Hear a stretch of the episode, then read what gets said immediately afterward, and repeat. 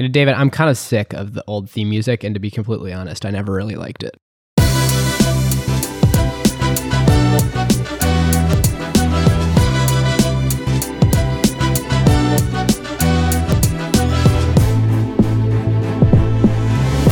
Welcome to Season 4, Episode 1 of Acquired, the podcast about technology acquisitions and IPOs. I'm Ben Gilbert. I'm David Rosenthal. And we are your hosts.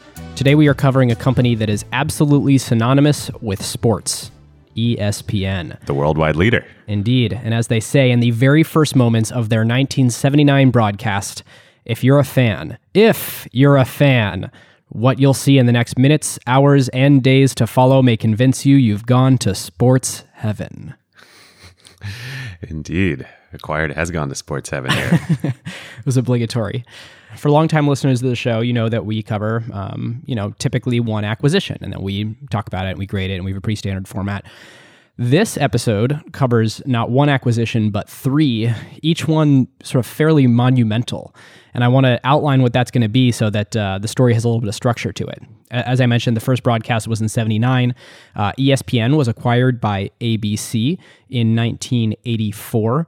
Just 1 year later, in a surprising turn of events, the smaller Capital Cities Broadcasting Corporation incredibly bought ABC, took its name, and got ESPN along with it.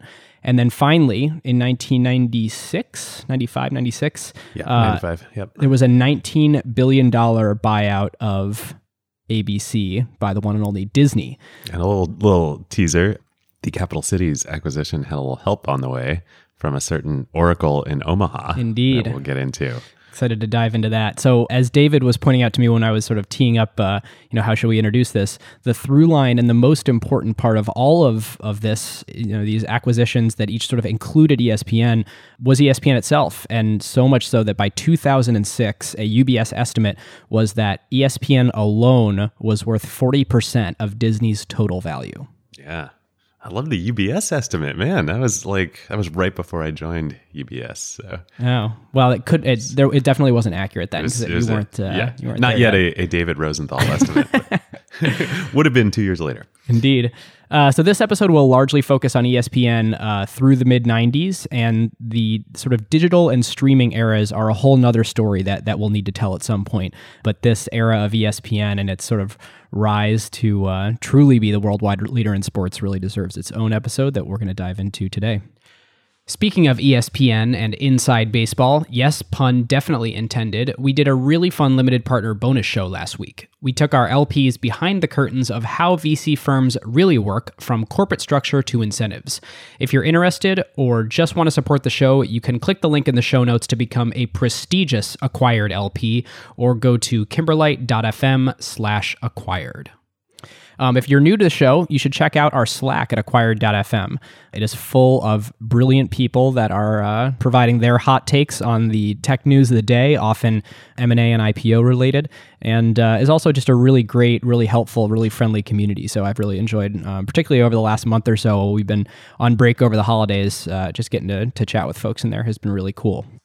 And lastly, before we dive in, I want to thank the sponsors of all of Season 4, Perkins Coie. Counsel to great companies.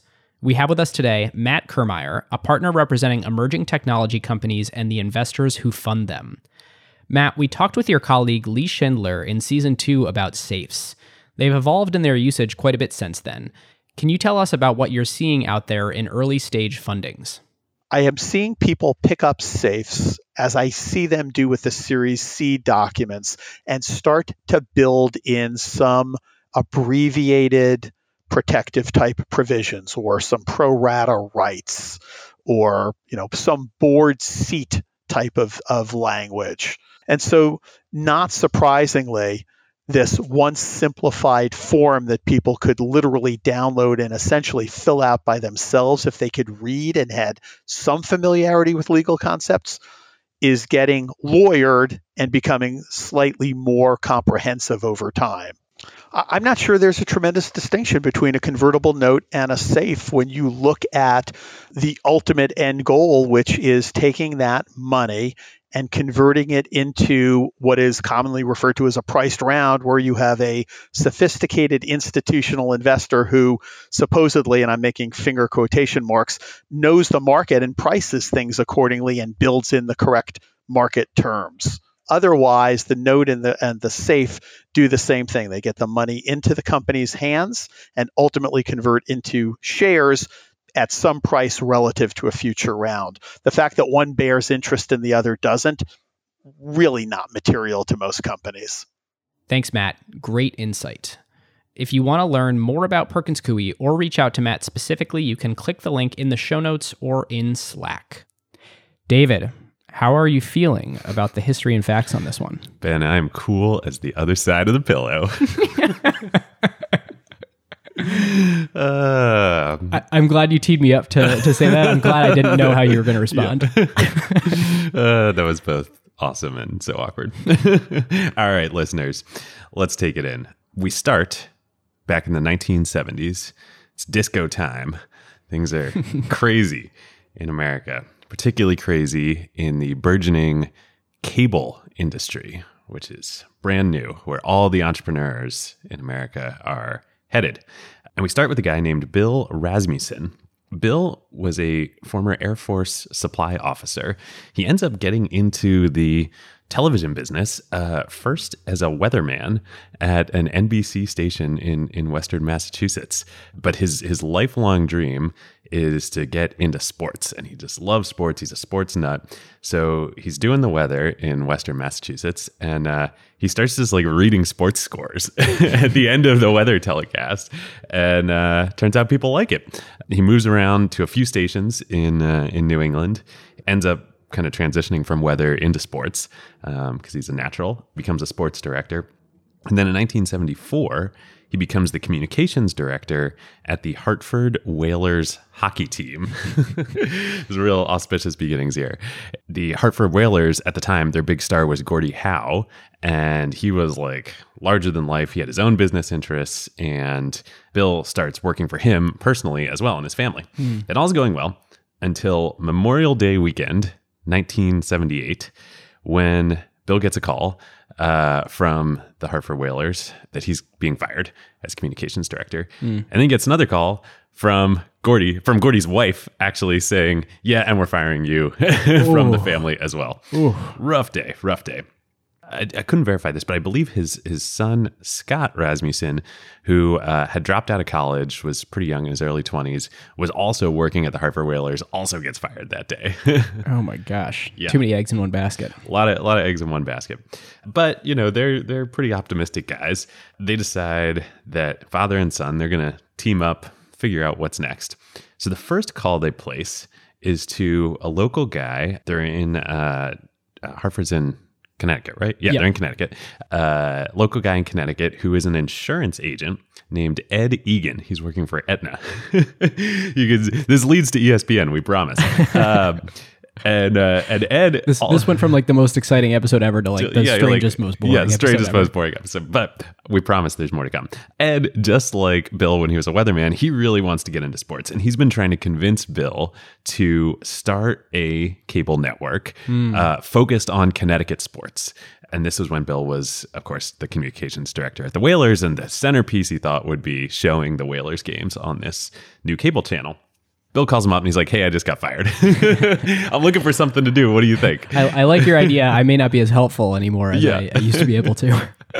And but Ed is undaunted. They chat and they decide, like, okay, well, we're not going to get the Whalers, but like, they're still pretty interesting. Like, people care about local sports. We can show Connecticut sports. We probably just need some stuff to kind of fill in the gaps between Connecticut sports. There's not enough of that. So why don't we add some entertainment programming as well? And then they're like, oh, this is perfect. We've got the perfect name for this. It's going to be the Entertainment and Sports Programming Company, ESP. Like, what could, like, it's perfect. It's very descriptive. It's short. It's only three letters. Exactly. You know, it's just like ABC, NBC, ESP. So they incorporate the company, the Entertainment and Sports Programming Company, on July 14th, 1978. And it's worth taking a step back here. I mentioned earlier that cable is kind of the... It's like the internet of the time, like where all the entrepreneurs are heading at this point in the late 70s. So at this point, it's less than 20% of U.S. households have cable.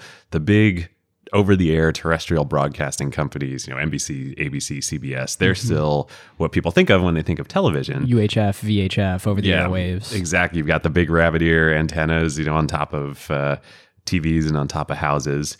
And cable really got started as a delivery mechanism for houses in rural parts of the U.S. where the terrestrial broadcast signals didn't reach. Which is amazing in its own right to think about, gosh, we can't reach this over the airwaves, so we will run a cable. We're literally going to run a cable there. And that's more efficient. Like that's kind of mind-blowing to me that like it's more efficient than, I guess, the CapEx of building big radio towers is tough. And yeah, I guess so. Well, I think, could be wrong here, but I think this is also part of like they ran wires, cables along railroad lines, right? And that was for telegraphs, but they might also then use that for... I know that was like Sprint's beginnings that we talked about on the Sprint T-Mobile episode. By this time, by the late 70s, people had started to realize, there's something slightly more interesting here than just rebroadcasting the big three stations. Like this, what's cool about cable is it's not regulated. So like over the air broadcasting, that is cool. Yeah, that like is kind of like the internet, you know. You know, you can ABC, NBC, CBS, like they're basically controlled by the government. They're not controlled by the government, but they're regulated on what they can show, what they can say. But cable's the Wild West. And so HBO was the first kind of cable network. Got launched in 1975, a couple years earlier. And then there's this crazy guy who's going to resurface down in Atlanta named Ted Turner. He owns a bunch of broadcast stations, and he's experimenting. He's like, well, I'm going to take my Atlanta station and I'm just going to rebroadcast it all around the country. And everybody's going to get my Atlanta. See, he had bought the Atlanta Braves baseball team. We're going to show Braves games to everybody. It's going to be great. So people are experimenting. It's against the backdrop of all this that the Rasmussens and Egan, they're digging in. And they hear about this new kind of sustaining technology, if you will, in Clay Christensen terms, that's coming along for the cable industry called satellite transmission. And it's supposed to be this like great new thing. They have no idea what it is. They're just like, great, we're starting a new cable network. We want some of that satellite stuff. So they find out that RCA, the big electronics company, they've just launched 2 satellites into space for video transmission. So the Rasmussens, they call up RCA and they're like, hey, we want some of this satellite stuff. Will you sell it to us? RCA, they're trying to sell satellite space. Nobody's bought it yet. So like, oh great, we got a customer. Great, we can sell you that. What do you guys, you know, you ESP guys, what do you want to show? You must be, you know, traditional media folks, like you know about this. We assumed there would be this mad rush of all these media people that wanted to use them. So, you know, take your deep media background and pitch us. Yeah, pitch us. What are you going to show? And they're like, Connecticut sports. and the RCA guys are like, so, you know, the thing about satellite, like what it does is it takes a video signal and it instantaneously transmits it all around the world. So you think Connecticut sports are going to be... and entertainment are going to be what people want to see all around the world. And they're like, huh. And then RCA is like, and there's this other thing too that, you know, with satellite, like it doesn't go down, you know, it's up 24/7. So like whatever you put on this video feed is going to go out 24/7. And this is like kind of blows their minds because at this point, before satellite, cable and satellite, the broadcast networks and even most cable networks that were using satellite, they signed off at like 11 o'clock Eastern. So like people used to, this is crazy. I mean, this is before our time, but like, you know, our parents' generation, you'd watch TV, it'd get to be 11 o'clock. And then, you know, NBC, CBS, they'd be like, well, we're signing off for the night. TV was done. Yep. TV was over for the day. And then you just get like a test pattern on the screen. So they're sitting in this meeting and they're like, huh, interesting. So how much would it cost to get a feed on one of your satellites? And they're like $35,000 a month. Actually, $34,167 a month. And so they're like, done, we'll take it. They have no money at this point. Like, send us the invoice. Net 30? Can we have like net 90? Yeah. How about net 180? So they go back and they're like, okay, great. Now we got to scramble some money together. We got to not only pay RCA for space on their satellite transponder, but we need to set up like a whole studio to broadcast. We need to buy some satellite dishes to broadcast. where are we going to do that and how are we going to get the money? Turns out there's a town nearby called Bristol, Connecticut. which ESPN aficionados know as still the home of the worldwide leader in sports. Yeah, worldwide headquarters. The town had this big open space, a bunch of acres that they were looking to lease out to a commercial business. And it's just a field, like a muddy field. And but it's nearby. And so they say, great. And do you know what it was before it was a field? I didn't find that. It was a dump. ESPN's headquarters today are still built on an old dump. On an old dump. Amazing. The most valuable media business in the entire world. Yep. And what's interesting about that is since there's no like trees that are growing there, it's this big wide open thing. It's actually perfect for broadcasting satellite because it's a complete clear shot. Exactly. They talk about this. They had actually first looked at another nearby town, but they couldn't get enough space and they didn't have a clear line of sight for the satellites. So obviously the dump in Bristol was the perfect spot. Also, just like RCA, they lease this land. They have no money. And they start a plan to build the studios and truck in some satellite dishes. So they go out and they hit the fundraising trail. They raise their seed round, a little bit of money from other members of the Rasmussen family. And they get a venture capitalist in King of Prussia, Pennsylvania, of all places, which is like right where I grew up. Silicon Prussia. Yeah, Silicon Prussia, who invests, I think, the exact amount of 1 month of the RCA lease, so like $34,000. And so like, okay, great. This will get us going for like a little bit of time. Let's hit the fundraising trail for real and go get some real dollars to fund this whole thing. And interestingly, I was thinking about what their pitch must have looked like. So 20% of the U.S. had cable at this point. So they're very much doing the same sort of philosophy and pitch that Netflix was doing when Netflix started, starting this DVD-based business when no one yet had DVD players. It's like, oh, we're right on this inflection point. Everyone's about to have cable. Like we timed it perfectly. Yep.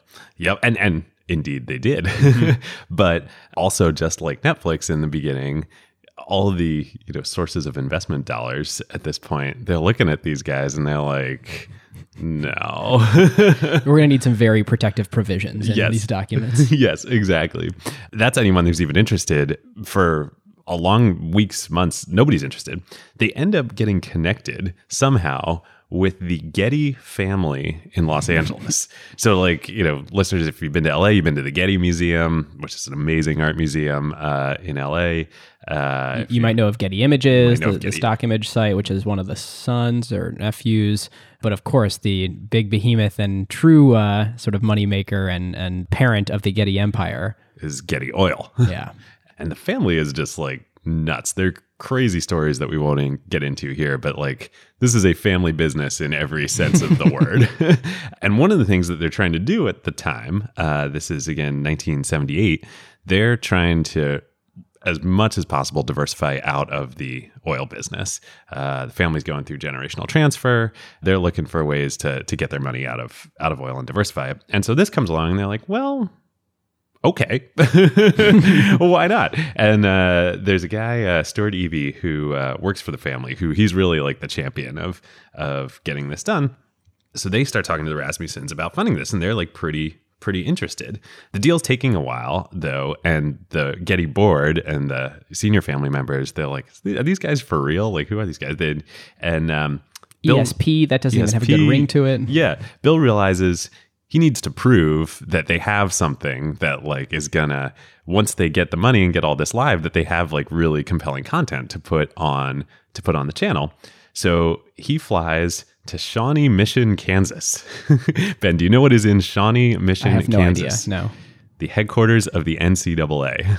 Ah. Indeed. And so in March of 1979, they're still negotiating with Getty, and Bill emerges from Kansas with a deal in hand, signed deal with the NCAA to air all of their championships across all sports and regular season games across 18 sports, everything, including the then super prestigious men's basketball tournament, the NCAA tournament.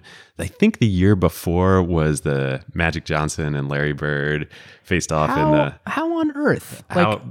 As I was doing research, it was it became apparent that they would have a hard time getting pro sports right. So they're like, oh, we'll go with amateur. But like the NCAA at the time, it was no small thing. No, it was like, man, college football was huge.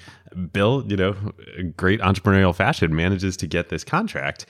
So he gets rights to every game that hasn't already been given to the big three networks. But that turns out that that's a lot of games, because even in the NCAA tournament, the big three networks were only showing like the Final Four. So all the games leading up to it, they thought nobody cared about them. Turns out they were wrong. So Bill emerges with this contract, and then immediately after, that gets Getty across the line. They invest $15 million, which is going to be enough to pay RCA for a couple of years, build out the Bristol facility, get the satellite dishes, hire the first talent. I think they now, that what they bought was 85%. Well, yeah, so okay, this is what I was going to get into. They invest $15 million for 85% of the company. So like listeners out there, man, you think VCs are rough today. It's a tough Series A. Yeah, that is a...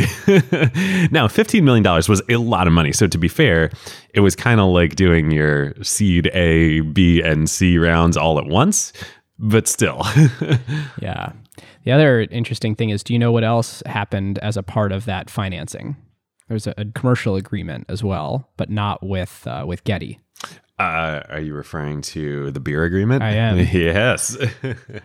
Yeah, so I will. Yeah, so Anheuser-Busch came to an agreement with ESP. This is still before it was ESPN. It's the largest advertising contract in cable television history at $1.38 million that they will be the exclusive beer advertiser on the new ESP network, because, and there's some quote that one of the executives there had where they say something like, because we just thought, you know, beer and sports just go together.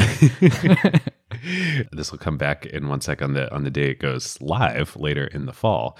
But before they go live, after they sign this deal, I couldn't find out who kind of initiates this, but somebody, whether it's Getty or Anheuser-Busch or somebody within ESP, they're like, you know, guys, this ESP thing, it sounds kind of corny, and it doesn't sound super professional.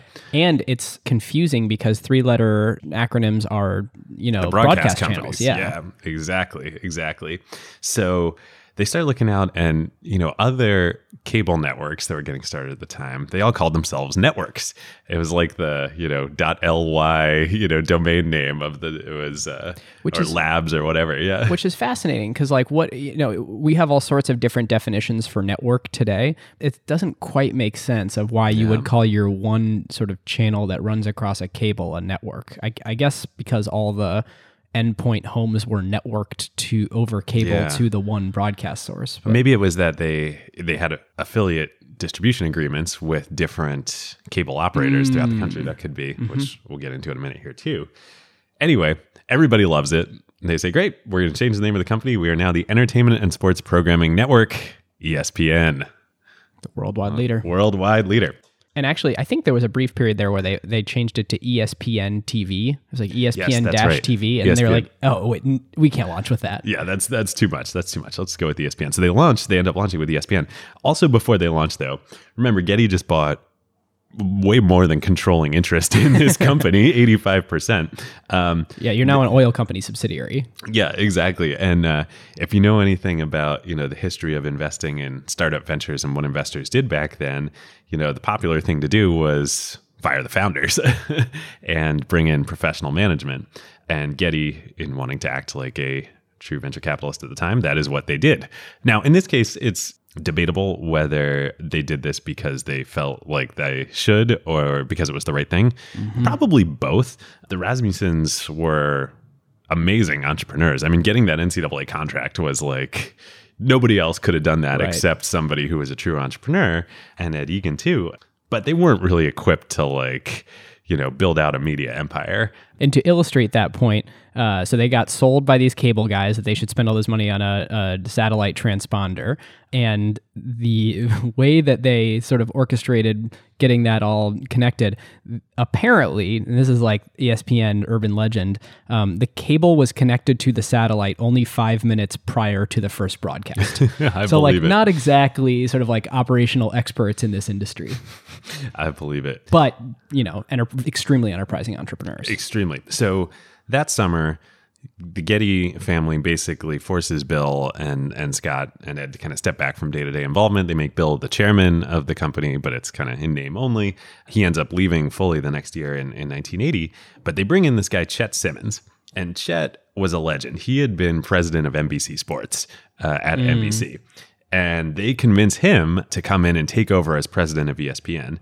And he brings along with him this guy named Scotty Connell, who was his kind of number two at NBC Sports and who was responsible for all talent. And the two of them, they bring into ESPN even before launch and then in the first few months after launching, like some names you might have heard of, George Grant, who depending on your age, you may or may not have heard of, Chris Berman, Dick Vitale, Bob Ley, Greg Gumbel, amazing talent into this brand new startup cable network. And almost all these guys, except for Dick Vitale, are like 23 to 26. Yep. So like the Chris, you know, we all sort of like know of Chris Berman today. You know, I think Bob Ley was 23. Yeah, I think that's right. It's a young, you know, super young hotshot broadcasting crew. Yep. They were absolute pros at identifying and nurturing talent. Yep. So September 7th, 1979, they go live.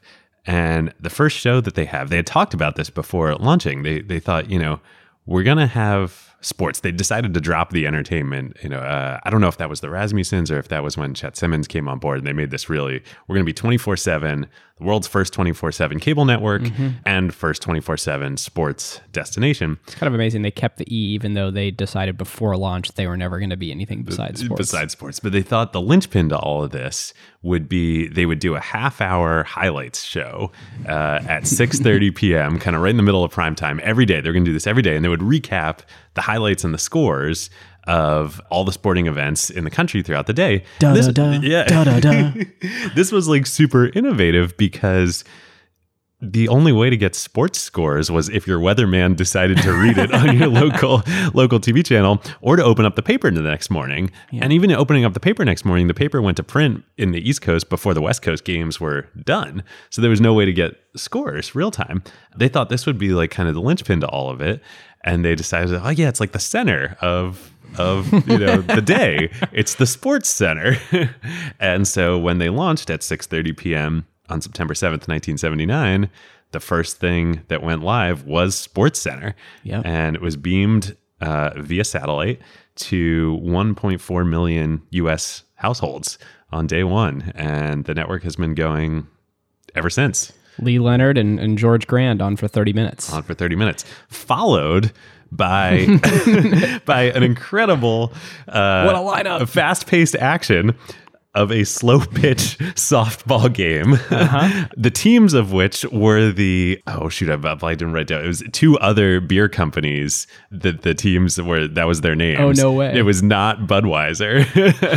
And so they got into a huge row with Anheuser-Busch, which had just paid them $1.4 million. And then on the first broadcast... I think then they had wrestling. They had some college soccer. Like, it was a long night following following SportsCenter. It was a hodgepodge, shall we say. We will put this link in the show notes, and we just tweeted out a link before recording this episode too with just some sort of photographs of the whole thing. You have to watch this like first few minutes of the first SportsCenter broadcast to understand how different it was than the SportsCenter you know today. Yeah. They say like, welcome to the SportsCenter, and there's like a 5 to 10 second video clip of like zooming in on some clouds. And then there's like this weird slow pan to a guy in a studio who's sitting at the desk. And it's like, I think it was George Grant. Yeah, you're kind of like, whoa, you're like in an abandoned warehouse. Like, this is weird. And it's all terribly colored. And, you know, it was 70s television. And apparently there was no air conditioning in the studio. But of course they have to wear suits. And so people are just like sweating. And not to mention 70s suits being so stuffy. Yeah, polyester. Oh, it was great. So from that in auspicious beginning. Again, on the back of this NCAA agreement, March comes around of 1980, they start showing the tournament games, and they had hired this guy, former coach, to be the announcer for most of the tournament games, Dick Vitale, and it just like takes off. People can't stop watching all around the country. All this, you know, these exciting games and this single elimination tournament, this great announcer gets super excited calling them, and people start coining. I don't know who, if it's attributable, who first coined the term. People start calling this March Madness. It didn't exist before 1980 when ESPN starts showing it. And this is a theme that I want to keep sort of listening for throughout the episode is ESPN in the business of market capitalization or market creation? Mm-hmm. When I first started looking into it, I was like, wow, ESPN was like right on the crest of all these waves. Like, this is amazing. They got March Madness right as it was happening. They got, you know... No, they created March Madness. Yeah, later on we'll get into Sunday Night Football and Monday Night Football. And actually what ESPN did was create a platform on which live sports entertainment could become the phenomenon that it is, rather than sitting there and capturing the phenomenon that it is. Yep. I think it's worth a pause here. We've talked about this a little bit, but there were two real innovations that ESPN kind of had right off the bat. One that we alluded to is this concept of 24 hours. Like, they were the first 24-hour television network. Obviously, Ted Turner was rebroadcasting the Atlanta Superstation, but CNN hadn't launched yet. And like, what's crazy is like the media business, you got to think back to then, like it was headquartered in New York, and all anybody thought about was the East Coast primetime. So again, this, you know, the sign off at 11 p.m. Eastern, that's 8 o'clock on the West Coast. It probably really benefited. I mean, I know Bristol, Connecticut is not too far from New York, but it really probably benefited them to be sort of out in the middle of nowhere and not caught up in sort of the groupthink of how do you run a media company in the city. I think most of a huge portion of the cable penetration at that point was in the middle of the country and on the West Coast. Again, where like the whole media industry and the broadcast industry hadn't built up as much. So that was one. And then two, they were like, there were other, you know, sort of niche cable stations out there. There were lots of crazy things happening. I feel like ESPN was the first really huge niche community that got built. Like, and I mean niche in terms of like a hyper focus on one thing that like lots of people are passionate about, not niche in terms of small, you know, because like the broadcast networks, they did everything. Like NBC Sports, you know, that was a small portion of what NBC did. Whereas ESPN was like just one thing, and they started creating this community, you know, around it. So it's interesting, like the notion of like the internet as infinite shelf space or as sort of infinite pages in your newspaper. Like cable was the first time. We always make fun of cable. It's like, oh, there's only 50 cable stations. The internet has infinite. But like going from 3 to 50 was kind of, you know, there were still some pretty big niches available for you to own. Yeah, totally. So on the back of this and the innovation they were driving around it, like March Madness and the like, they also got the NFL draft in April, and they made the NFL draft a thing. Like it was never broadcast before ESPN, and they were always trying to get into the NFL. And this was the first thing that they could get was the draft. NFL throws them a bone. Like, yeah, you can't have any of our, you know, games. Certainly not the Super Bowl, but take the draft. Take the draft, right? And they made it into like, you know, an appointment viewing, an event, and the clock and everything. So a couple years later, they're growing like gangbusters. Also, don't forget, in 83, they did have the USFL. That's right. That's right. There was a period in time where there were a few leagues competing with the NFL in the U.S. around this point. Yeah. And I think the AFL may have been a separate league and then got folded into the NFL. They merged, and created the AFC and the NFC. There were one or two others as well. Yeah. And I think the USFL was around for 3 years. The ESPN got exclusive rights to it. They were like, oh my God, this is going to be huge. We're going to blow. And then, you know, ESPN has definitely had some, for as much as they've sort of bet correctly and created waves, they definitely have also had some that just sort of fell apart. Part of what happened, I think this is right. So the Chet Simmons, who had come in to replace Bill as president from NBC Sports, after 3 years, he left and he became commissioner of the USFL. And I think that's what kind of got that relationship going. But yeah, despite that, growth was great. And a few years later, they're in like 1982 at this point, They're growing. They're adding more cable operators that are carrying ESPN. They're adding more advertisers, but all this is costing money. And of course, they're covering more events. That costs money. Mm-hmm. They're at a point where they're burning $8 million a month in 1982. And Getty... 3 years after they start broadcasting. 3 years after they start, yeah. And Getty is financing all of these losses because they own the business. You know, it's not like they're out raising money because they already own the business. Right. They're getting pretty nervous, though. They don't like this. And as we mentioned already, the family is starting to think about like, hey, we might need to exit this whole thing. We're not actually sure why we did it in the first place. Yeah, well, this whole thing and their oil business as well, which will come up in a sec. So in 1982, the Getty family sells a 10% stake in ESPN to ABC to help offset some of these losses. I don't it's like they're a broadcasting company. It kind of makes sense. They could be helpful here. Yeah, exactly. You know, help professionalize this thing. Yeah. And Chet, who had come from NBC, had just left, so they do that now. That was a pretty bad move. I don't remember exactly how much they sold it for. It wasn't that much money. And it came with the right for ABC to buy a majority share later on. Kind of like the Disney BAMTech deal that we talked about earlier in probably season one or something. But Yep. Yeah, that was back in season one. Wow. Yeah. Because right around that time, ESPN comes up with a third super critical innovation. And that is that they changed the business model for cable. So up until this point, when ESPN first started, and they were going out to all these local cable operators all throughout the country, they were having to pitch them to carry this channel in their lineup. And for most of them, they said, yeah, great, like I'll carry it if you pay me. So ESPN was actually paying most of their operators to carry the channel. And then you get sponsors to offset the cost that you have to pay for distribution. Right. So a couple of people at this point come in. So Chet Simmons leaves. A new president comes in from CBS, Bill Grimes. So now ESPN has DNA from NBC, ABC, and CBS, all in the executive ranks. And another guy starts like right out of college, a super young guy named George Bodenheimer. And he starts as a driver. Like literally he would drive to the Hartford airport, pick up all the talent that's coming back from like broadcasting these games all around the country, bring them into the studio in ESPN. And he kind of gets to know everybody and he quickly moves into affiliate relationships. So now he's going out flying around the country and talking to these cable operators. And he starts to realize like, hey, ESPN is like the customers of these cable operators, they love it. They can't get enough. If they didn't Why are we paying them? Yeah, if they didn't have it, they would revolt.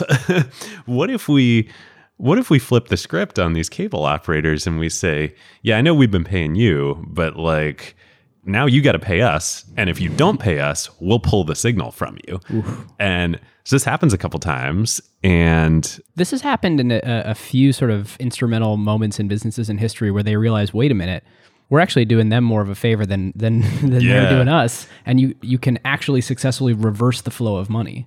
We cannot overstate how important this was to ESPN and to the entire cable network industry, all the cable industry. This completely changes everything. So much so that George Bodenheimer, years later in the 90s, under Disney, after Disney acquires what ESPN would become, he becomes the president of ESPN.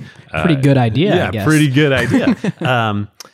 So they pull the plug on a couple stations, and exactly that happens. All the subscribers of these cable distributors, they start revolting. Ooh. They start like picketing. They start showing up at the offices, like demanding ESPN back. All right. So basically, if we want to take this to business school, basically what happened is the end customer developed a stronger relationship with a supplier to the cable provider than the cable provider itself, and would sort of... they were provider agnostic and would go wherever that supplier was. And so if you're the cable networks, like, is there anything you could have done to prevent this? You mean the cable distributors? Yeah. Is there anything you could have done to prevent this sort of disintermediation of you where you become commodity and the real value is content? And really the question is here, you know, there's two ways to create a ton of value, own the linchpin of content or own the linchpin of distribution. Yep. And I suppose they needed to maintain a monopoly on distribution in order to secure that they would be the only game in town to have access to that content. And as soon as they became commoditized and what people viewed as unique was the content, they were going to get, you know... I think this was probably inevitable. I mean, the same thing played out with the internet, right? Like in the first boom of the internet, remember telecom companies were so highly valued and like ISPs and all that, and they controlled distribution and blah, blah, blah. And AOL was this integrated provider. They were an ISP and content company. But, you know, fast forward to today and like Netflix, Google, you know, what Facebook, what have you, are exponentially more valuable than Comcast, you know, whoever's providing the pipes, Verizon or whomever to the home or to for wireless. So yeah, this is pretty big. The first big deal that ESPN does with a very large cable provider, where the cable provider pays them, was with Cablevision, the Dolans, the Dolan family in Long Island. Who went on to own the Cleveland Indians. Yeah, and the New York Knicks and many other, and Madison Square Garden. Anyway. But mostly the Cleveland Indians. Mostly the Cleveland Indians. They do a deal where Cablevision is now going to pay ESPN 10 cents per subscriber for every Cablevision subscriber. And that's the dawn of the affiliate fee era. Beginning ESPN's real behemoth business model. And that becomes 2/3 of ESPN's revenue over time. Shortly after this, by 1983, ESPN has now become the biggest cable network in the U.S., and not just the biggest, but you know, the only one that's like making money from the cable providers in addition to advertising. In January 1984, we'd mentioned the Getty family woes. They end up selling the whole thing, Getty Oil, to Texaco for $10 billion. And Texaco, of course, is this huge oil conglomerate. They're not a family-run business. And they like, you guys have all the, like, there's all this stuff that comes with Getty Oil. Yeah, we got to get rid of this thing. So turns out there was a guy on Texaco's board named Tom Murphy. And Tom Murphy was the president of a little company called Capital Cities. Indeed. Ben, what was Capital Cities? Boy, so Capital Cities, it is worth winding back the clock to understand what Capital Cities is and just what an incredible business story this is. So Capital Cities started with Tom Murphy in 1954 when he was recruited to run a struggling TV station called WTEN in Albany, New York, after graduating from Harvard Business School. So Murphy was a lean operator, and he was able to get the station to profitability by 1957. So just a few years after taking over, it's sort of new ownership, he's new management. They lean it out and make it profitable. So he and the owner, Frank Smith, then decided to buy two more stations over the next couple of years in Raleigh, North Carolina and Providence, Rhode Island, and Capital Cities Broadcasting was born. So, you know, is it capital of these states? Like, is that the... I think so. I mean, Providence, I think, is. Albany definitely is. I think Raleigh is. Yeah, I don't know. Yeah. Interesting. Things we didn't I always wondered where, like, the capital came from. Yeah. So Murphy, of course... You know, he's got responsibilities across Capital Cities. He needs to get out of running this Albany station, so he needs to hire someone to do that. He hires Dan Burke, who's another HBS grad, also no broadcast experience, but you know, really clear linear thinker, trusts him. I think it's an intro from one of their brothers or something like that. So hires him to run that station. So from this day forward, the DNA of Capital Cities was set. They were completely... like bottom line driven, super lean, and they were very decentralized. So what was important was that if you think about sort of the Berkshire Hathaway style of management, we're not gonna have a big, you know, central staff. We trust the managers Tom to run and everybody, their businesses. They're just like, you guys run the stations, we're allocating capital here. Exactly. So Murphy and Burke were a fantastic duo over the next several years, with Murphy, who became CEO, as kind of the master strategist and the capital allocator, and Burke, who was the COO, the lean, mean operator, sort of this dream team of executives. So throughout the 70s and through sort of the mid-80s, they operated a super calculated strategy of expanding across local TV stations, some newspapers, and in this new cable medium, buying some cable stations all across the country. Cable distributors, right? So they're starting to buy up. Yeah, I think that's right. Yeah, it was distributors of the, you know, so they're much smaller than Cablevision, but the types of folks that, you know, ESPN as a network is then going out and doing these affiliate agreements with. Exactly. And another sort of tenet here is they only expanded within their media and publishing vertical, while others in the industry like CBS were embracing sort of an 80s era conglomerate mentality really hard. They were buying minor league baseball teams. They were taking limos around town, you know. Just wait till we get to RJR Nabisco. Capital Cities, their playbook was extremely simple. They would buy a station, they would operate it leanly and profitably, so they would get some great cash flow from it. Then, you know, with those nice cash flows and on their ability to show those cash flows, they would raise some debt capital at favorable terms. Then they would go buy another station. Then they would quickly pay down that debt that they used, and then they would expand. Lather, rinse, repeat to dozens and dozens and dozens across the U.S. And you know, they weren't big on PR. They weren't like, people still don't really know the name Capital Cities. It was kind of this like almost sleeping giant of just really well executed, disciplined businessmen. They were totally obsessed with decentralization.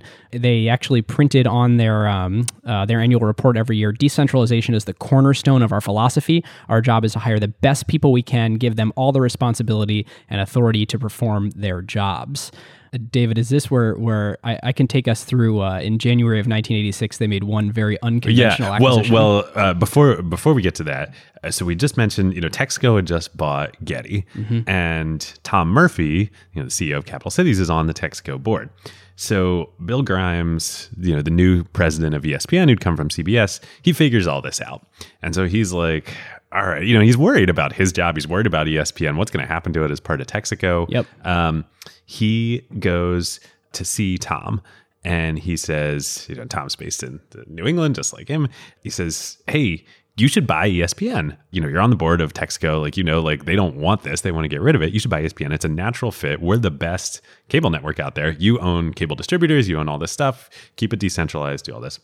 Tom says, you know, that's a great idea. I just can't do it right now. I'm working on something bigger. And this is a trademark Tom Murphy thing where he would know exactly what price he wanted to pay for something. He would know exactly how operationally efficient he could run it afterwards, and he wouldn't pay $1 more. Yeah. And so it was one of those things where he would look at it and then it was just obvious to him. Nope, sorry. It looks great, but no, not right now. So, but he has this master plan. He's working on something bigger to come in one sec, but he's on the board of Texaco. Texaco starts a bidding process for ESPN. They're divesting the company. There are two main parties who are interested in buying it. One is Ted Turner down in Atlanta.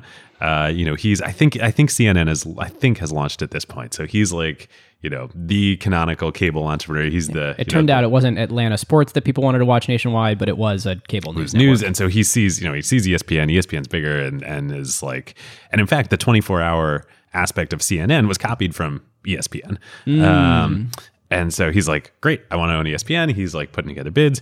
The other interested party is ABC. ABC, they already have this 10% stake that they owned in ESPN, an option for more. So the first thing they do, they buy 5% more from Getty and Texaco. So they get up to a 15% stake. I'm not sure why they did that or how much they paid for it, but they do that. Bidding's going back and forth between them and Turner. And again, remember, Tom Murphy's on the board of Texaco.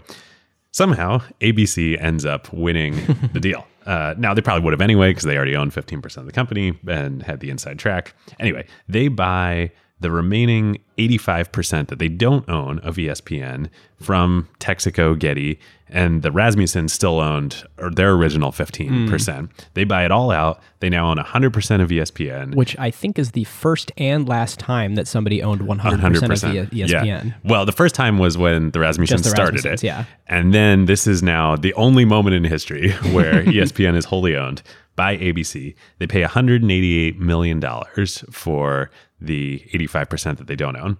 And remember, it was valued at like $18 million when Getty sort of first bought it. And then, of course, put a ton of cash into it along the way. Hey, 10X. We'll take it. It's like the Tencent episode. Yeah, 10X. I'll hit that bid. Yeah. Again, for like the reasons that are completely unknown and just terrible decision. For some reason, ABC, remember, Tom Murphy has no control over ABC at this point. They turn around immediately and they resell 20% of ESPN to RJR Nabisco. Oh, I thought it was Hearst. No. Hearst then buys it from Nabisco. This is crazy. This is nuts. This and is where. Can you elaborate on the RJR part of Nabisco? Yeah. Okay. So Nabisco, people probably, at least our U.S. listeners, probably know Nabisco. They think, you know, it's like a cookies and crackers, and it's a CPG company. Yep. It's like, you know, Procter & Gamble or whatever. They had merged with R.J. Reynolds. What's R.J. Reynolds? Sounds innocuous. Turns out R.J. Reynolds is a tobacco company. Camels Winston's, Salem's. They're headquartered in Winston-Salem. It's the biggest U.S. cigarette company. And at the time, cigarettes were, you know, a big thing. And they would become embroiled in all sorts of lawsuits. But because, you know, they had, of course, their CPG products to sell, but mostly these cigarettes that they're trying to pump out to the U.S., they had all of these spokespeople who were professional athletes. Oh, my God. And in particular, one of their strongest channels for advertising cigarettes was NASCAR and professional racing. And ESPN had really put NASCAR on the map. So NASCAR was one of these kind of backwater sports that ESPN, as they were starting, like they needed content, they really kind of elevated. And so Nabisco, RJR Nabisco, was super interested in ESPN, thought they would have this great synergistic relationship. They end up buying this 20% stake from ABC. It was something like ABC did that to like free up cash. Like they wanted cash for some reason. Yeah, I'm not sure why they did it. I mean, it was a terrible idea on so many levels.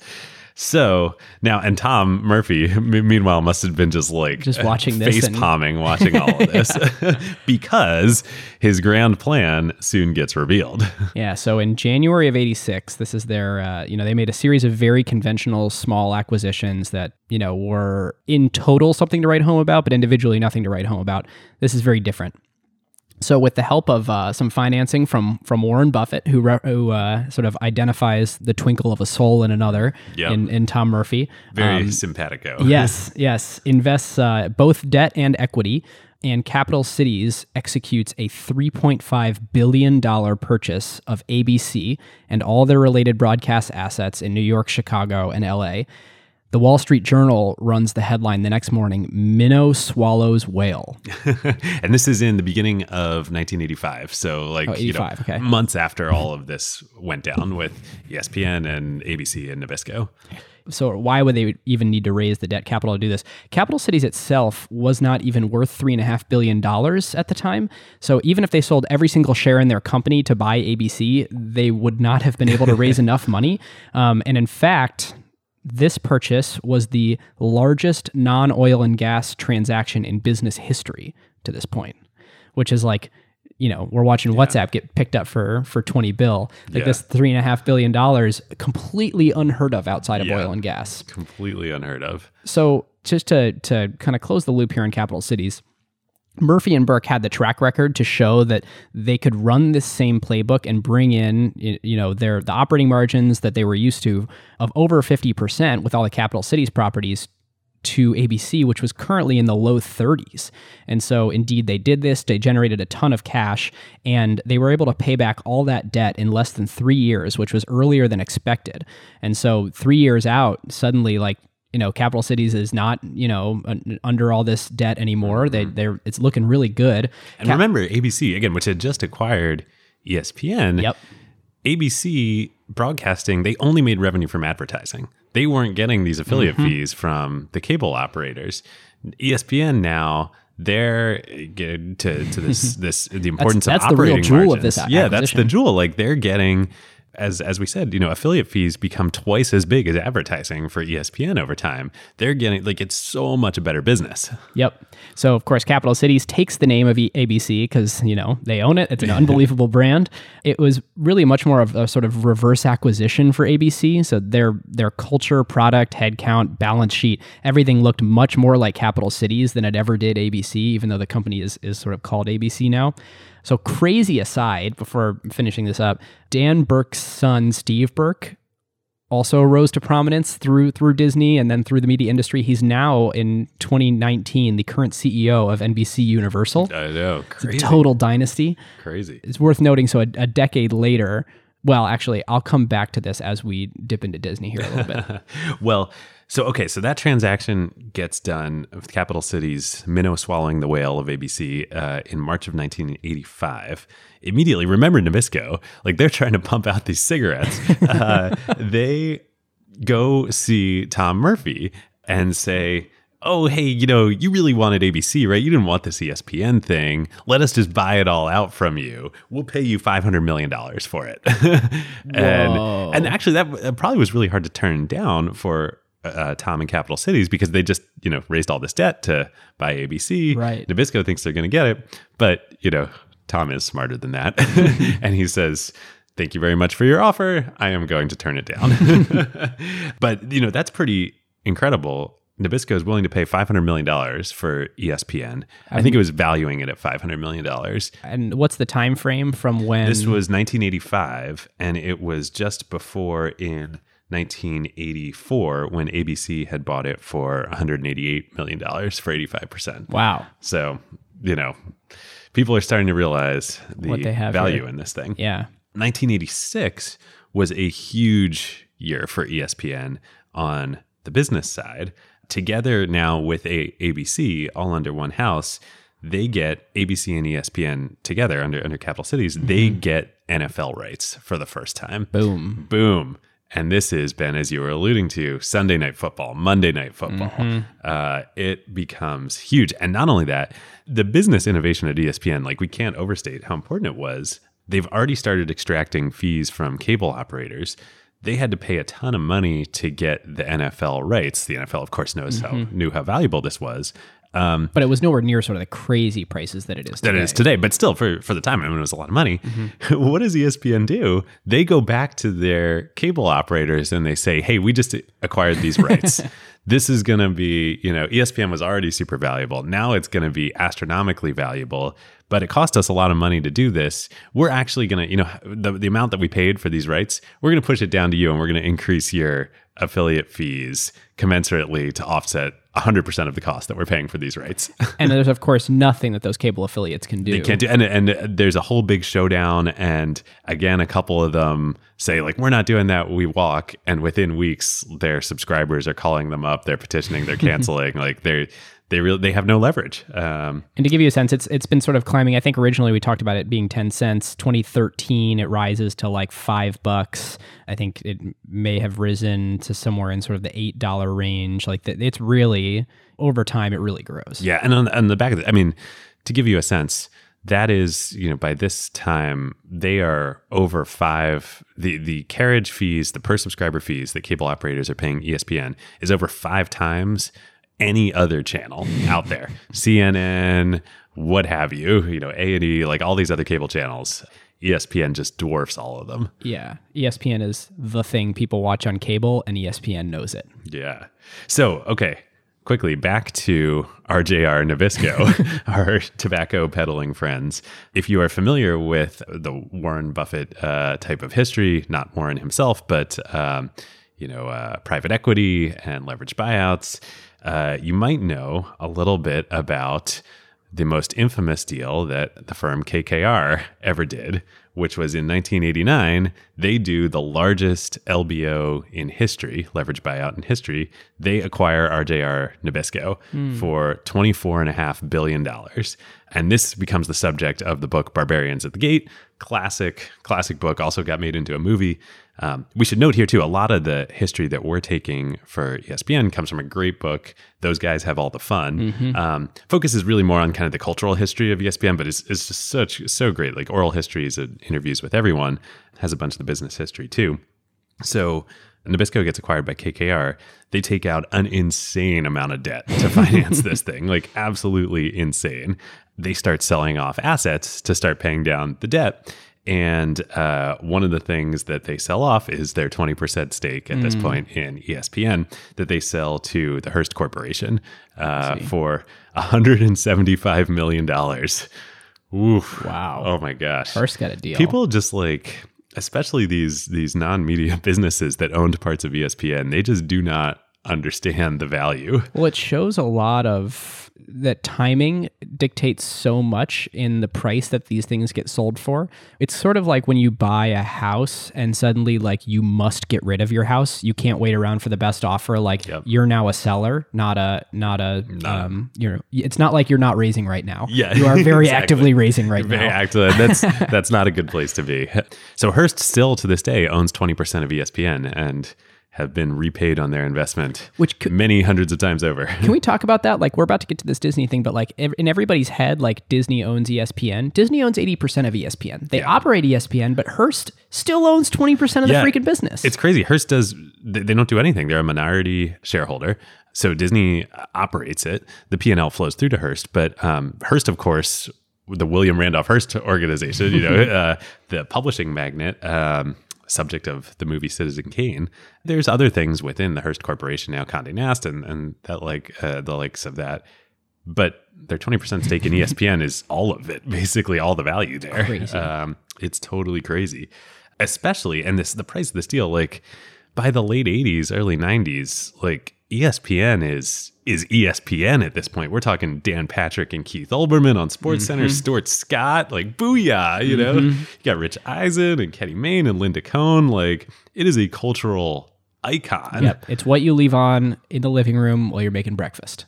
Totally. Or 24/7. Yep. I mean, in my house growing up, it was literally like ESPN was on all day. You and every like day. 40 to 50 other million Americans. I know. It was awesome. 1994, they hire the famed ad agency Wieden Kennedy, that of course had always done Nike, to do the This Is SportsCenter commercials. So God. So good. The best one ever, I think, is the Lance Armstrong cycling in the basement. Yes. Yes. Or LeBron's throne. Years in that. Yep. It's like, it's like Stuart Scott or someone walks, or LeBron tries to walk back to his cube in Bristol, and he sort of looks, and his chair is not there, and he looks in the cube next to him, and I think it's like Stuart Scott is sitting in a throne at his desk, and Stuart turns around, and he's like, oh, sorry, is this your chair? So good. I mean, those guys, like, we go read Those Guys Have All the Fun, the book, because it really gets into all this, but you know, just the popular culture, like you cannot understate the impact of, you know, Stuart Scott and Cool Is the Other Side of the Pillow and Booyah, and just like it changed everything. Yep. Everything. So anyway, ESPN is crushing it through the early 90s. And then in the summer of 1995, our friend Mr. Buffett makes another reappearance. He does. And he suggests to Tom Murphy that he should get together with Michael Eisner, who's the CEO of Disney. This is at the Allen & Company. Yes, when they're both in Sun Valley at the Allen & Company gathering of media and now technology, 100 millionaires and billionaires. This is amazing, kind of how fast this deal got done. And so in a matter of days, they had worked out the terms, and Disney buys... And of course, because Berkshire Hathaway is still a large investor in Capital Cities at this point. Mm-hmm. Disney buys ABC, which contains Capital Cities, or is Capital Cities, and contains ESPN, for $19 billion, which represents 13x cash flow and 28x net income. Yeah, and was, at the time, the third largest acquisition ever. Of course, the RJR Nabisco buyout had happened a few years before. That was the largest. It didn't go so well. But third largest deal ever. And of course, the cable network division of ABC Capital Cities is the jewel at this point, and of which all of that is ESPN. Yeah, I think it's something like, of that 19 billion, I think it was something like 4 billion alone is attributable to ESPN. It may have been, it may have even been more than that. I mean, hard to say exactly. Whatever it was, by the kind of mid 2000s, the cable network division within Disney, which does include, you know, the Disney Channel and some other things, but ESPN is you know, 90+% of it or whatever. That is driving over half, over 50% of all the operating profit for the Walt Disney Company. Like theme parks, movies, you know, everything, you know, merchandise, all of it. ESPN is over half of the profit. Yeah, and if we really want to fast forward, and you know, I think the modern era of ESPN is it's a different story that we should tell in its own right. But a quick snapshot. So there was an analyst estimate from an investment bank in 2015 that ESPN alone was worth $50 billion. Yeah, crazy. I mean, really, you know, it's funny. We did our back in season one, our Disney trilogy, which was great, and there certainly are more more episodes we'll have to do to add on to that in the future. But this is the foundation of it all. Like, of course, Disney was a great company before the ABC Capital Cities deal. But like, if you look at just pure value creation within Disney, like, you know, Lucasfilm, Pixar, Marvel, whatever they've done, you know, in the past, like, these are peanuts compared to ESPN. Mm-hmm. So one really interesting way to reflect back on this was a phenomenal book called The Outsiders, which is about unconventional CEOs who sort of defied what other people were doing at the time in their industry and ran their business a different way. And the first chapter is about Capital Cities. So super instrumental to the research for this episode. Had this great comment to give the rise of Capital Cities some context. If you had invested $1 with Tom Murphy when he became CEO in 1966... that dollar would be worth $204 at the time he sold to Disney. That's a remarkable 19.9% IRR over the 29 years, which significantly outpaced the S&P 500 10.1%. I mean, just continuous, maniacal, ludicrous growth. Well, you see why Warren Buffett likes him. Yep. We're going to wrap up History and Facts on this episode here. Ben, as I think you alluded to, at some point, there is another major acquisition in the story here that happens in the 90s or 2000s. We'll have to do the work of a company called Starwave, actually here in Seattle. Yeah, like a mile from where we're sitting. Yeah, which we're doing an in-person episode today, which is awesome. That becomes the backbone of all the digital assets of ESPN. ESPN.com, Fantasy, what would become the apps, you know. Bill Simmons, podcasting, all of that. Yep. That'll be a super fun one for another day. So, but we won't get into that here. Acquisition category for this. Okay, so which acquisition are we categorizing? I suppose it's a business line in basically every case. Yeah. Because there's not that much integration that really happens here in any of these things. It's not like they're integrating a product into their sales channel. They're, of course, like ESPN just had an insane amount of talent. One of their differentiators where they were an amazing sort of magnet and talent development pipeline. But like a lot of these times where we talk about plugging in a product to improve your flywheel effects, there's that to some degree. And in fact, Disney talked about, Michael Eisner at the time of this big acquisition was doing the press circuit and talking about how ESPN was a brand upon which they could apply Disney's resources and really fuel that brand to be other things. That was less successful, I think, than like ESPN Zone and all these different ESPN the magazine was fine, but like the core business is still really the carriage fees. But so, ESPN didn't need Disney to do a magazine, like and it's not like, you know, prominent ESPN things in the theme parks are driving a material piece of it. So to me, it was a amazing business line that with sort of the right continued management and access to capital and could kind of keep growing on its own. And the business line itself just kept getting bought. Yeah. And even going back to the original Getty oil investment, like that's what it was. It was diversifying out of oil. It was a business line. Like they weren't going to integrate that into the oil company. And for folks new to the show, we have categories for this: people, technology, product, business line, asset, consolidation, or other. And that's sort of grown over time. The way that we differentiate between product and business line is, you know, if a product would be Facebook buying Instagram and then plugging it into their existing business, this is not that. This is its own business. Yeah. Our next section that we do is what would have happened otherwise. I was also struggling to think about this, but I actually think the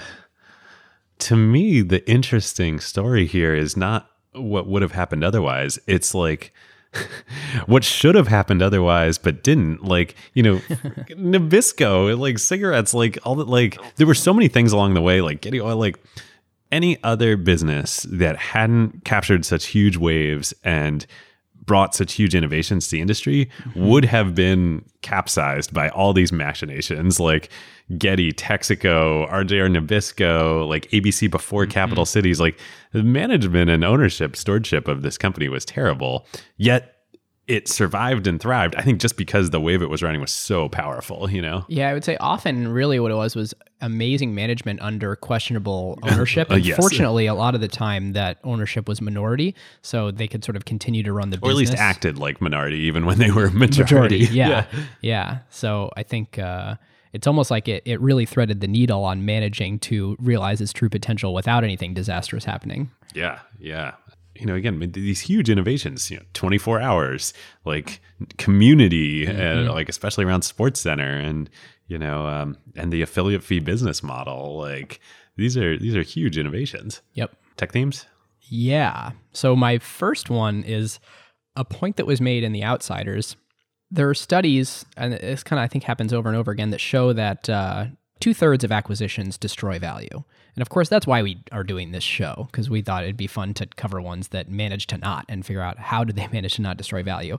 Capital Cities, over and over again, was masterful at it. So I was trying to sort of tease out what made them so good. So Murphy was able to acquire companies with confidence because the first piece is the business was already so decentralized that whenever they would acquire a company, integration would be easier because there wasn't significant integration to do. They really sort of like installed the right managers and sort of trusted them to run it. And number two was they were so efficient at growing margins in their own business and knew that sort of their playbook could do that, that they could effectively lower the acquisition price because they knew that they could accelerate payback. Mm-hmm. And so when they could bid higher than someone else, and of course, they didn't really end up buying a lot at auctions, but when they did identify something they wanted and they'd go after it, they know exactly what their price could be because they knew exactly what the resulting cash flows would be 5 years out, or at least could do pretty effective forecasting. So they were able to get conviction in acquiring these assets. So I just thought that was worth mentioning as we really, people often ask David and I, like, what have you guys learned from the show? Like, what are the things that make a technology acquisition successful? And this is one where, in this particular type of business model, in this media business, you know, running this combination of decentralized and lean really did allow them to efficiently make acquisitions that were very likely to be successful. Yeah. It's been fun learning about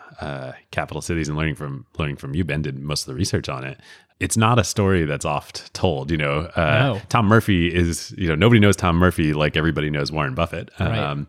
But you can just learn so much from how these people have allocated capital and operated. Yep. You know, my big learning from this is, in a lot of ways, this is obvious, but it hadn't really quite crystallized for me until this episode, that like, to get a like huge generation defining company, which ESPN absolutely is, like, I put it in the same category as Google or Facebook or Tencent or Alibaba or whatever.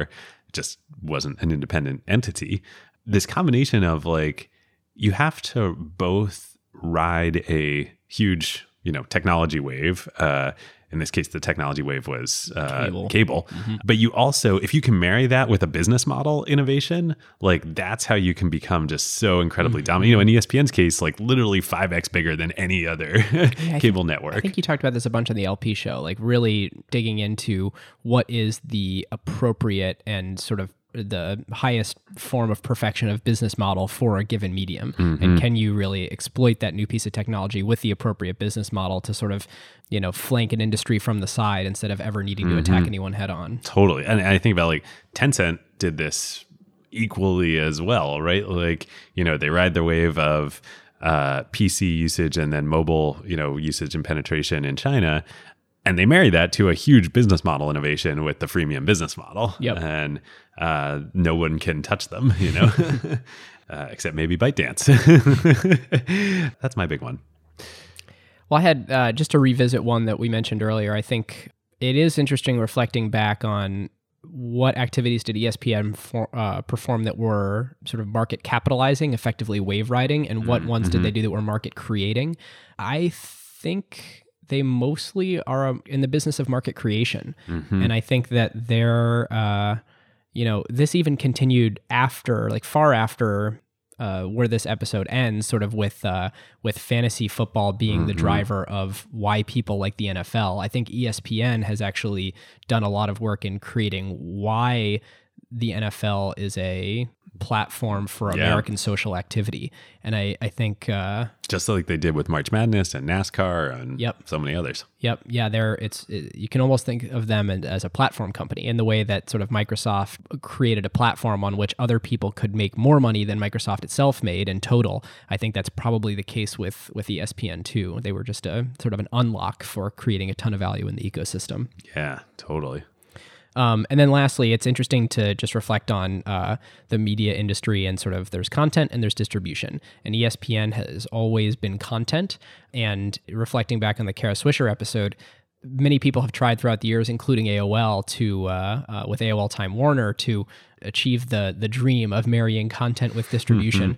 Mm-hmm. And we're kind of seeing Disney do that now in a new era where they're trying to, you know, pull, this is again, a foreshadow, but pull off of Netflix and pull off all these streaming services and introduce Disney Plus. And I think it's interesting to just look at this acquisition in the context of that eventual dream of marrying both together. Mm-hmm. And it's funny that it's kind of incredible that ESPN was able to spend the money to produce the content, but then make the money from getting other people to distribute it for them. Yeah. Yeah. Talk about differentiated content. Yeah. Well, and you know, another thing we haven't talked about here that probably wasn't as important in the time period of history where we're focusing on ESPN here, but is critical now, is the live component, especially as, you know, everything has transitioned over the last few years to streaming and whatnot. Like, what is the most only really remaining defensible piece of traditional television type programming? It's live. And what is the most live, compelling live programming? It's sports. Yep. You want to grade it? Let's do it. What are we grading? I think we should grade the Disney acquisition of Capital Cities, but it's worth talking about the others too. So I think the Disney acquisition of Capital Cities was an A or an A+ or something, and we can talk about that. The Capital Cities acquisition of ABC is whatever we decide for Disney is the same thing for Capital Cities acquiring ABC, because really, like, was it a good idea long-term to own ESPN for a much more nominal price than the super high value that it's worth today? Yes in both cases. The ABC acquisition of ESPN, that's just like no doubt A+. Right, like, right. Whatever enterprise value of 200 and some odd million that they paid for it. Yeah, and then the only people that I suppose it may not be an A+ for or an A4 or whatever is Getty, when they sort of acquired it from the Rasmussens. Hey, 10X. It was a 10X. They did have to pour a lot of money into it over time. They did. So Getty, I think it's almost like you can bucket out the winners and losers here, or like the winners, the big winners and the not so big winners. Getty in the not so big winner. Texaco for sure. They were like barely even played at the table. Yep. Nabisco, loser. Hearst might be the biggest winner of all. They didn't have to do anything. Paid $175 million for 20% of the company. I wonder if Hearst's market cap, are they publicly traded? They're not a public company. If they were a public company, I wonder if their market cap would be lower than their share of ESPN. Yeah, you have like a Naspers situation with Tencent. Yeah. It's like discounted because you can't get it liquid. Yeah. I'm sure it would be. But yeah, Hearst is still a private family-owned company. Is ESPN too expensive now with not enough perceived headroom for where it could grow for anyone to want to buy it from Hearst? Could be. Yeah. Like, why wouldn't Disney? But it doesn't matter, right? Like they've been getting cash flow distributions for decades. You know? Yeah, but that is a good question. Like, would anybody want to buy that from Hearst right now? I don't know. Yeah. All right. Where are you on Disney acquiring ABC / Capital Cities containing ESPN? Well, I mean, no doubt it's an A, right? Like, even without the exact numbers at my fingertips, if half of your operating income as an entire company is coming from ESPN, you know, within a decade of the acquisition, no matter what you paid for it, and the $19 billion, I forget what Disney's market cap was at the time, whatever it was. Anyway, I would say with plenty of fudge factor based on what these numbers were that we don't have at our fingertips, I'm fairly confident it was an A. Yeah. It is worth noting the contrast to like, our sort of two biggest A+ of all time, or maybe three, are Next reverse acquiring Apple. Yep. Facebook acquiring Instagram, and Priceline acquiring Booking. Yep. And this is different than Next in that it was not company saving. Like Disney would have been fine, right? But nowhere near what they are, right? So, you know, if we're like reserving the pluses for company saving or something, it wasn't that. But yeah, I agree. And I'm not a plus. I'm an A. It's an A. Because they still paid $19 billion for it. Like, you know, it's not like. Right. I mean, yeah. It's not like they, invested this isn't like Tencent here. Right. And let's even say half. So in 95, they paid, call it $10 billion-ish for ESPN, just kind of as a conservative thing. And today, or in, I won't say peak, in the late 2000s, it was $50 billion. Like, it's a 5X over a decade. It's great. And it's... But that's value. They also have been getting tons of cash flow from it over those years. Yeah. So, I think it's definitely an A. Owning ESPN's an A. Yeah, for sure.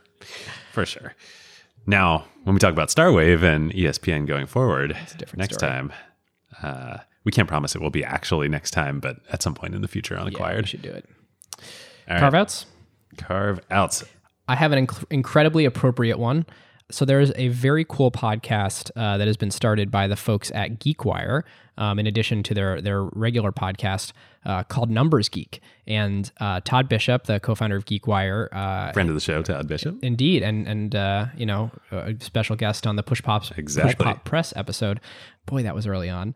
His co-host, or maybe his featured guest every time, is Steve Ballmer. And Steve Ballmer, of course, the former CEO of Microsoft, owner of the LA Clippers, now he's used sort of his private family wealth to release USA Facts. So really diving into making it easy to understand sort of the important numbers about the U.S., both in government spending, but across a lot of important issues. So they do this great podcast called Numbers Geek. The most recent episode was fascinating. It was called The Basketball Box Score Mystery. Todd presented Steve with a stat sheet, very, very detailed stat sheet from a basketball game, a famous basketball game, and obfuscated the names of all the players and the names of the teams. And he said, Steve, analyze this and give me your best guess at what two teams were playing, what this game was, and who each of these players were on the stat lines. And it's really fun because, Ballmer's such a basketball geek and has been for a long time, long before buying the Clippers, to sort of have him sort of try and analyze and understand everything from, I bet this player was injured and this other player was taking some of his minutes because he was injured. I think this might have been a playoff game. So it's a really cool, and as I was thinking through this episode, just a great tie-in with ESPN. Mm. My carve-out, I'm going to have to listen to that. That sounds awesome. Yeah, it's cool. My carve-out is also near and dear to the show and our community's heart, is a great long piece that Fast Company just released on SoftBank and Masa and his ambitions and where the Vision Fund and SoftBank and WeWork and everything goes from here, by Katrina Brooker, and championed by editor and huge supporter of Acquired, David Lidsky. So thank you so much for all your support. David is, I mentioned the Slack earlier. David is like an awesome member in the Slack. That, so great. And this piece is really, really good. I wish it had been out when we did our episode on the Vision Fund. But so my favorite moment is this image of when SoftBank corporate acquired Arm, which we'll have to do an episode on someday. Oh, yeah. And the deal getting done in the Turkish Mediterranean in an empty restaurant that Masa had bought out and then like helicoptered in all the principals from Arm. Like, amazing. Why not? Amazing. So it's awesome. Well, folks, thanks as always for going on this journey with us. If you aren't subscribed and you want to hear more, you can subscribe from your favorite podcast client. If you like the show and want to dive deeper with us as a limited partner, you should join the club. We're you can click the link in the show notes and get access to a special, deeper episode in between every episode that we release on the main show. Or you can go to kimberlite.fm/acquired. We'll see you next time. We will.